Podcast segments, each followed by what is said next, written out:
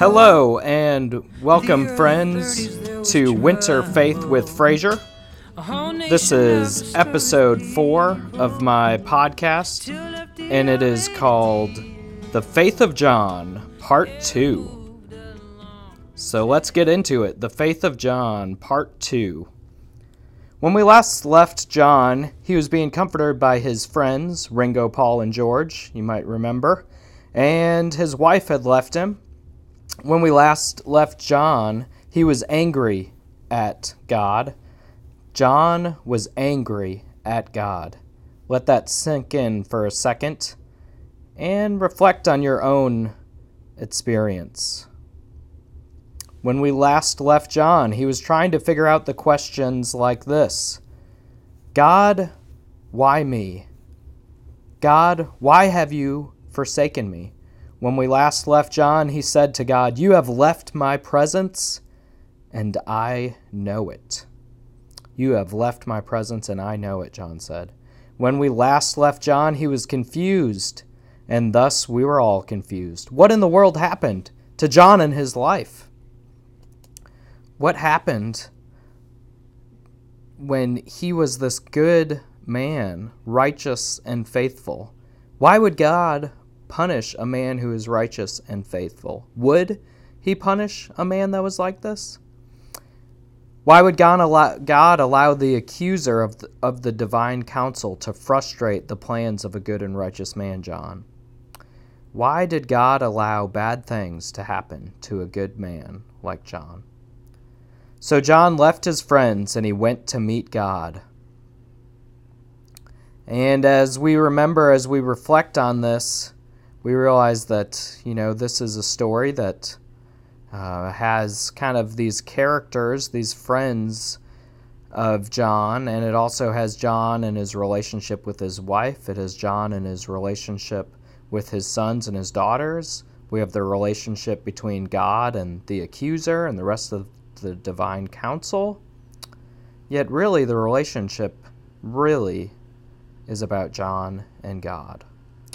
So, John left to meet God, and God came to John in a tornado. That's right, a tornado. And during this tornado, John began to argue and yell at God right to his face. He said to God, Why did you kill my sons and daughters? Why did you make my, li- my wife leave me? Why did you bring such miserable friends into my life? God, why did you let me lose my wealth? Why did you paralyze me? God, why, oh, why? What have I done to the, deserve this? I am an innocent man. I am a man who represents wisdom. I am a man who is faithful and righteous to you, God. Now we remember John's friends continued to tell him he was a liar, continued to tell him he didn't deserve to claim innocence or faithfulness. They reasoned and reasoned with John, but they were doing what was not helpful to John. His friends continued to tell him to repent and stop acting so holy. They did not believe he was faithful and righteous. So let's keep this in mind as we remember God spoke to him in a tornado. And God from inside the tornado came out and said to John, Where were you when I created the world? Where were you when I made the ocean? Where were you when I made the stars and the moon? Where were you when I made the sun and the sea? Where were you when I made stupid, sneaky snakes? Who are you, John, to question fairness in the politics of justice? Who are you to decide what's fair and right? I am in charge of the divine council, and not you. My divine council has gone silent because, John, I want to tell you something. Listen closely. John, you have passed the test. John, you have passed the test. John, you have proved your faithfulness to me, God. But you still need to be humble. God said to Job, You are a faithful lamenter. and you cry out for wisdom and prove your wisdom. Your friends were miserable comforters, and they gave you poor advice. Your friends disobeyed me, but you, John, did not disobey me. Let me tell you something, John, God said. You are my son, and I am well pleased with you. However, John, don't forget your place. Go and live your life in a new way. Go and remember to be humble. And remember, you aren't the first righteous person, and you won't be the last righteous person. You aren't the f- first wise person, John, and you won't be the last wise person. You see, John, God said, I tested you that you might have a deeper, more authentic, and more all real faith. John, I have tested you because you needed a change in the direction of your life. You needed God to humble you, and you needed to realize that the beginning of wisdom is not with yourself, but is with me. You are small in this world, but small things can make a big difference, and small people can do big things. We can do hard things. Realize where you are, John, and let go of where you used to be and be present. And then God left the presence of John. Immediately, when John left the pres- when God left the presence of John, John received a phone call from his wife. She said to her ex husband, John, I love you and I want to ask you something. I want to ask you for forgiveness. I want to be with you in all your good and all your bad days. I want to be with you as you suffer and be with you in your pain. Will you take me back? So John, with a big smile on his face, said, Yes, honey, I forgive you, and I will take you back. They renewed their vows of marriage. They had more sons and daughters and his family was blessed. John's three friends, Ringo, George, and Paul, they came back to him and said, Will you forgive us for being miserable comforters? Will you continue to play music with us, John? And he said, Yes, I will forgive you. So John, Ringo, George, and Paul started a music group, and they made some money. John forgot about all his pain and the loss of his wealth from previous days. And so John was blessed in his career, just as John was blessed in his marriage that had been renewed. So John had his wealth again, and he had his job too. His community loved him again, and he began to open a nonprofit organization for kids who needed mothers and fathers. He and his wife adopted some kids from the nonprofit organization that he had started, and he was once again accepted by his community. In addition, John was healed by God of his paralyzed body. He was walking and running around just like the good old days of his youth. He was overjoyed with physical, financial, relational, and marital life. He was overjoyed because he had been to the desert place and he had come back to the mountaintop. John was righteous and faithful from the opening to the ending of this story. He died at an old, old age, and he was very content. He and his wife hugged and kissed up to his last breath. His sons and daughters carried on the tradition of his nonprofit organization to help young boys and girls in their community. And the music that John, Paul, Ringo, and George made can still be heard today. God said to John when he got to heaven, You are my son, and with you I am well pleased, for you have been to the desert places, and you have been to the mountain tops. You have been to the peaks, and you've been to the valleys, and I have been with you and you have been with me. All right, so this concludes our story of the faith of John. And I hope you enjoyed this tall tale that I wrote. I have to say that this is the story of my life and maybe the story of your life. But let me give you a few observations and reflections about the tall tale that I made up called The Faith of John. John is based off of the character of Job in the Bible, as we alluded to the, the first time I did this.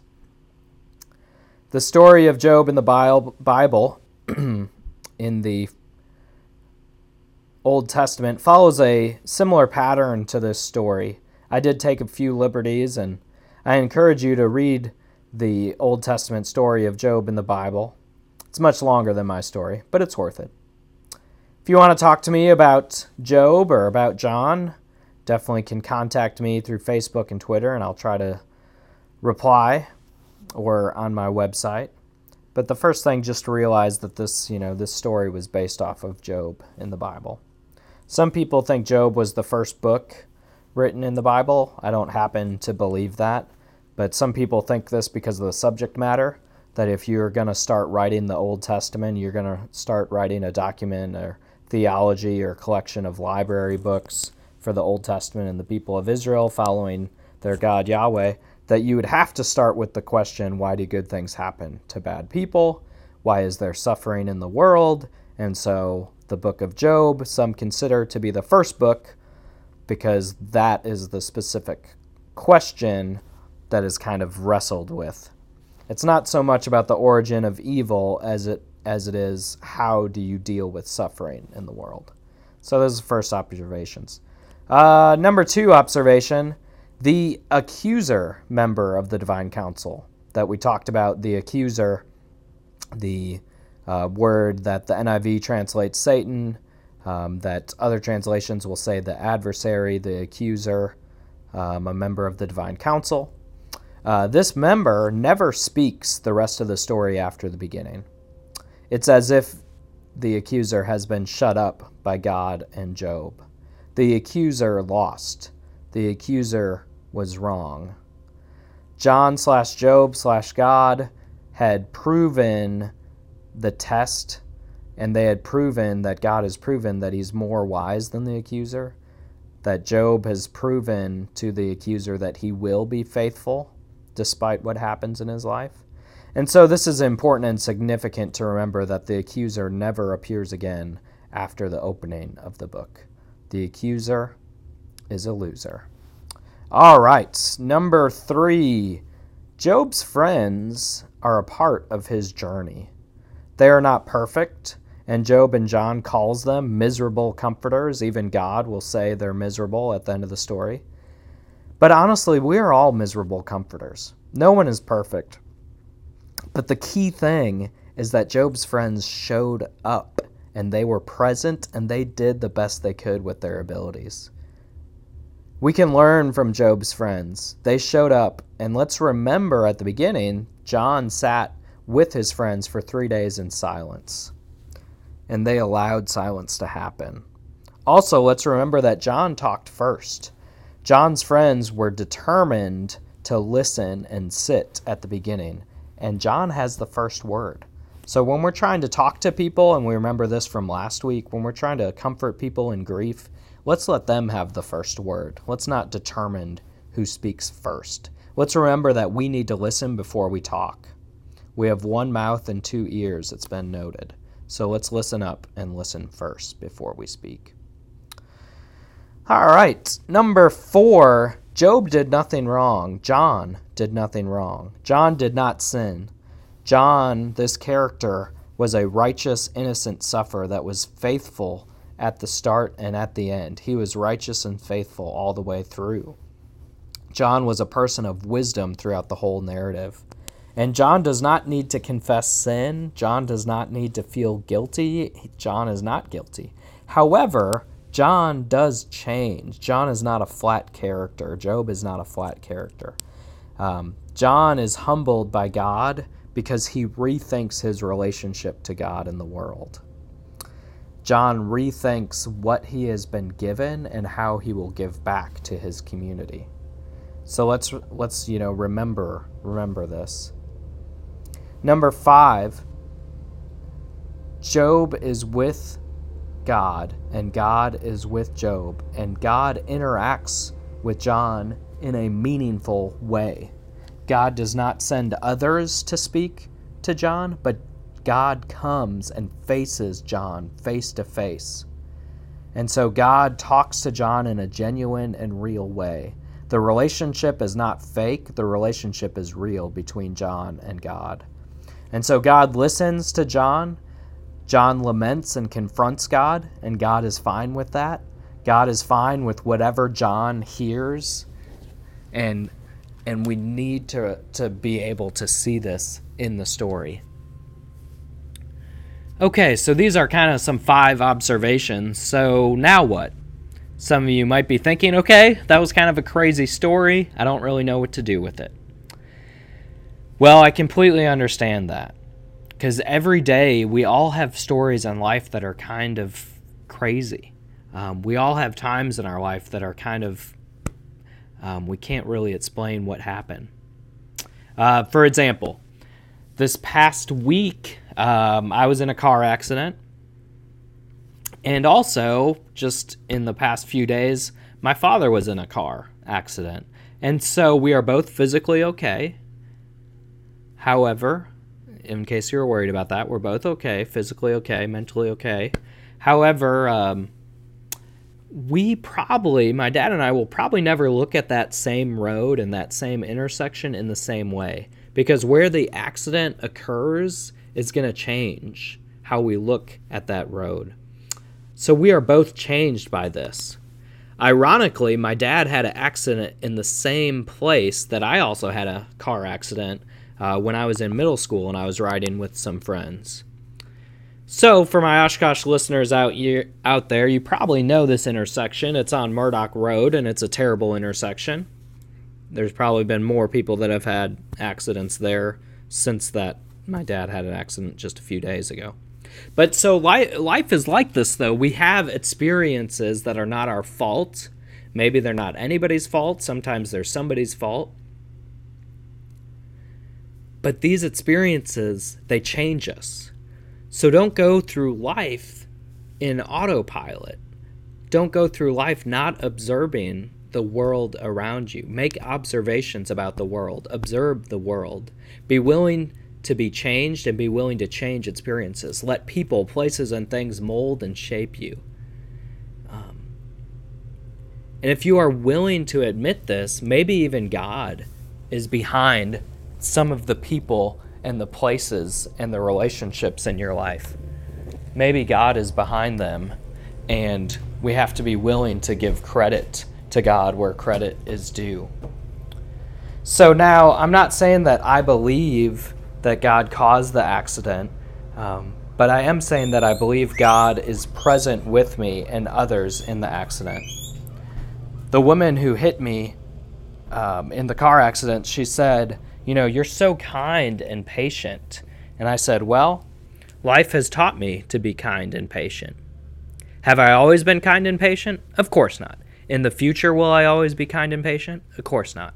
However, if I'm willing to let my experience in life and my experience with God, my experience with the world to be shaped and formed, I will see that that has allowed me to be kind and patient.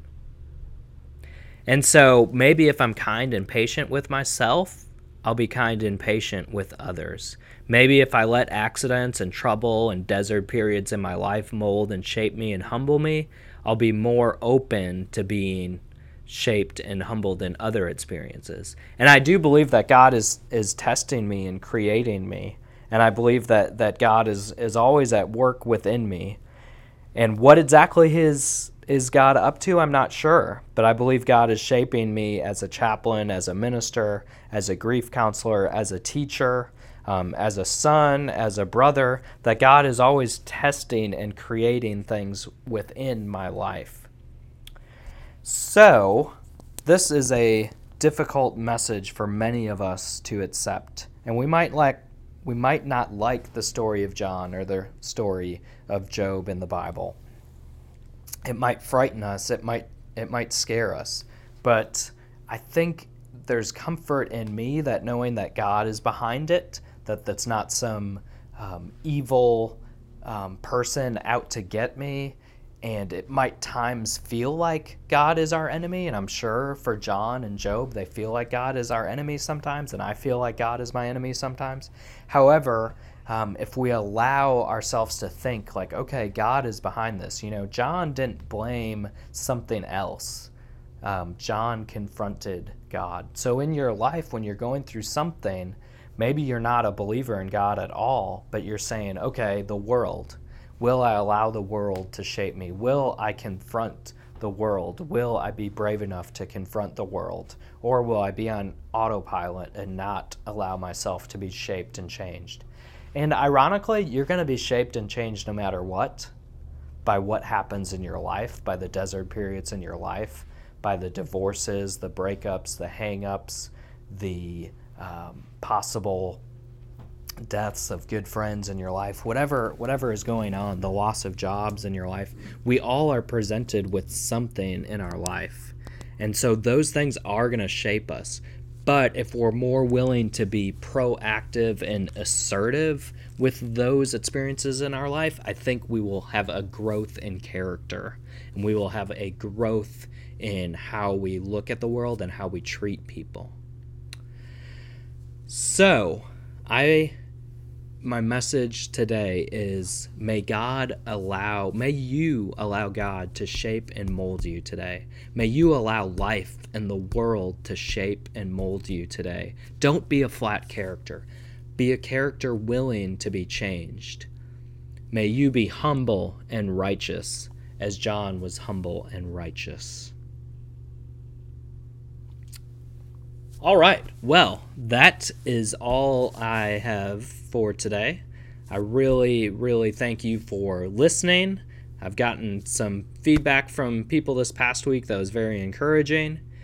And so I asked you to just please leave comments and feedback on my Facebook page as I post it on there, on my Twitter as I post it there leave feedback on um, iTunes. I am officially on iTunes, so you can go and look up Winter Faith with Frazier, and you can leave a review. I have a couple of reviews right now on iTunes, and so I really appreciate those reviews. And I just, you know, I just want to be in constant communication with anything I can do for my family and my friends. I have so many people in my life going through so much um, right now, and that stretches all over the country with people that have been willing to listen, and so it's been a great um, um, a great time in my life to see how others' stories, and so I've had people talk to me about their stories, and that's so powerful. So I just encourage you to to share your stories with people, you know, whoever it is. So once again, I just really appreciate you listening. This has been Andy Frazier, and this has been Winter Faith with Frazier. Andy out.